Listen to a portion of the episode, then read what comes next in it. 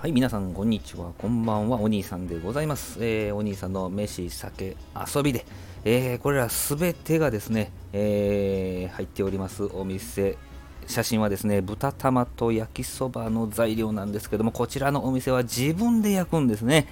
はい、こちらのお店は大阪難波にあります、あ、千日前にありますね、えー、初瀬さんでございます。えー、個室、全室個室になってましてですね、えー、その模様は概要欄にでも貼っとこうかな、えー、デートにもいいですしね、仲間とワイワイするのもいいですし、すごくですね、雰囲気があって、え楽しめる。まあ自分で焼きますからね、もう失敗してもいいんですよ。はい、えそんなお店でございます。で、まあ、この、まあ、焼きそばからですね、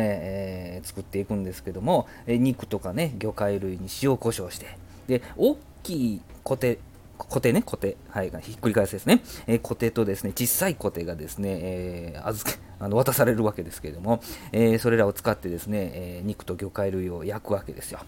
で、それをですね、ちょっと、まあ、焼きすぎてあきませんので、えちょっと端の方に火の弱いところに端の方に寄せといて、で、まあ、他ではですね、キャベツともやしを炒めてですね、えー、炒まってきたらこう麺を加えて、えほぐしていくわけなんでございます。で、まあ、その後具材を一つにしてですね、えー、一体化させて、えー、そちらの初瀬さんのソースをですね、絡めて、えー、作ると。まあちょっと鰹節の粉みたいな振ったりとかね、青のり振ったりとかして、えー、それでまあ出来上がりというふうな感じ。で、焼きそば。なかなか焼きそばをね、焼かせてくれる店少ないんでですね、こちらもうさ、もう新鮮ですけどね、えー、また別のお店でやったことあったんでですね、まあ書いてありますけどね、えー、壁にも書いてあるんですけども、まあ、以前にやったことがあったんで、こうやってね、えー、店でもね、焼きます焼きますけど、大きい、あの、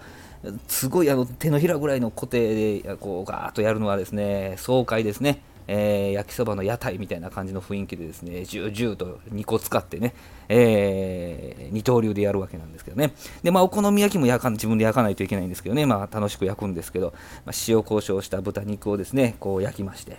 で、それとは別でですね、こう、あの、お椀みたい、丼みたいなのかな、えー、に生地の具材が入っててね、一番上に目玉、目玉、ちゃうちゃうちゃうちゃう、えー、生卵がポンとね、えー、入れられてるわけなんですけども。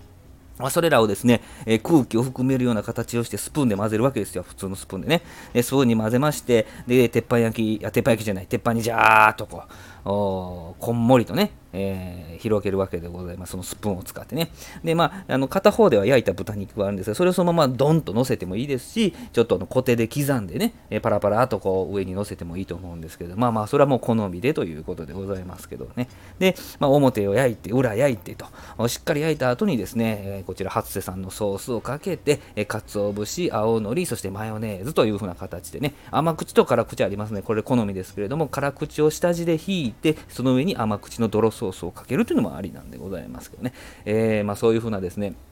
好みで味付けもできるんですけども好みで焼き加減も調整できるしまあまあ失敗してもね、えー、ワイワイとこう楽しめる個室の焼きそば、お好み焼き屋さんですね、えー、千日前の初瀬さんでございます。えー、大阪ですね、難波駅、まあ、各線からですね、えー、もう歩いていけますんでね、えー、2分から5分の間ぐらいでいけるんじゃないですかね。はい、これも詳しくは概要欄にリンクを貼っておきますということで、えー、ぜひですね、えー、個室お好み、個室焼きそば、あすごく楽しいですからね、えー、行ってみてはいかがでしょうか。はい、ではまたということで失礼します。